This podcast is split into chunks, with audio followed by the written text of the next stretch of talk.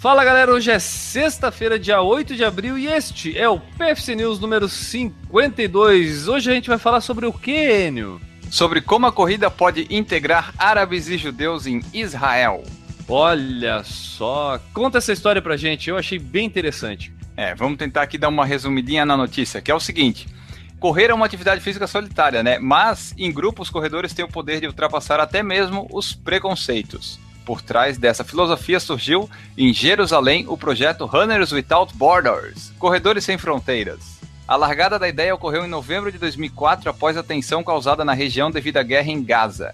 Shoshana Ben Davi, então com 18 anos, reuniu um grupo de jovens mulheres árabes e judias para começar a correr juntas.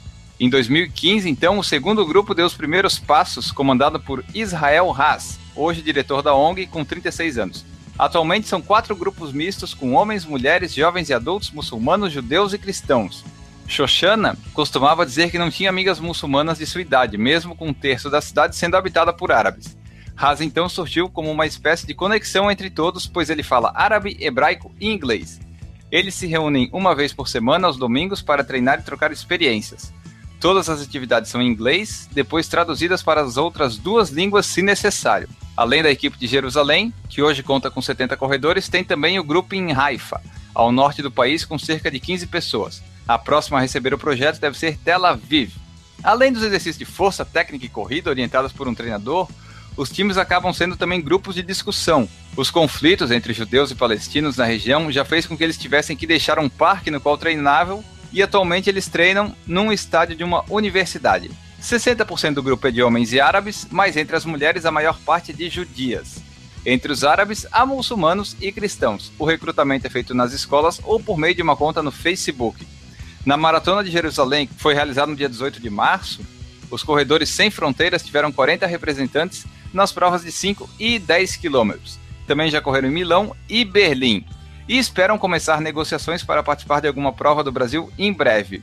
Aí o Haas afirma o seguinte: a empresa é algo específico. Temos em Haifa e queremos ter em Tel Aviv porque o objetivo é conectar as etnias em sítios mistos. Por exemplo, se há um bairro com judeus e árabes, os queremos juntos, e o primeiro passo é Jerusalém entender isso. Afinal, qualquer um pode correr, a pista ou a rua é igual e aceita todos, é acima de tudo uma atividade democrática. Cara, sensacional.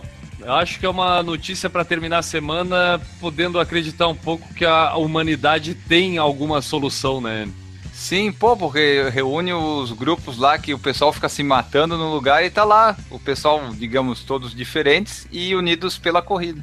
Cara, eu acho que o esporte em geral é uma ferramenta de união Sim. entre os povos. Eu acho que eu sou, levanto uma bandeira que algumas pessoas podem me criticar, mas é mais esporte, menos religião.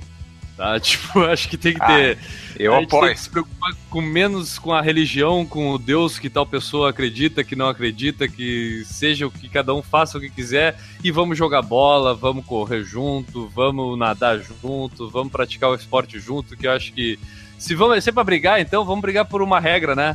Vamos brigar porque tu estava impedido, porque tu não estava impedido. É umas discussões chatas também no esporte, mas eu ainda prefiro essas do que discussões Sim. religiosas que matam milhares de pessoas. E fico feliz pra caramba com o nosso esporte fazendo esse tipo de união num lugar em que muitas vezes a gente acredita que não terá solução nunca, né? E aí às vezes a gente vê simplesmente a corrida mostrando que, cara, tem, se a galera se dispor um pouquinho, tem. Tem uma solução aí, e aí a gente vê que o esporte pode ser um caminho para isso. Aí. Pode, com certeza pode. Então tá, terminando com esse ar de esperança, a gente fica por aqui com mais uma semana de Por Falar em Corrida News. E semana que vem a gente está de volta com Por Falar em Corrida Podcast, segunda-feira e terça, quarta, quinta e sexta, mais PFC News para vocês. Um abraço para todo mundo e tchau!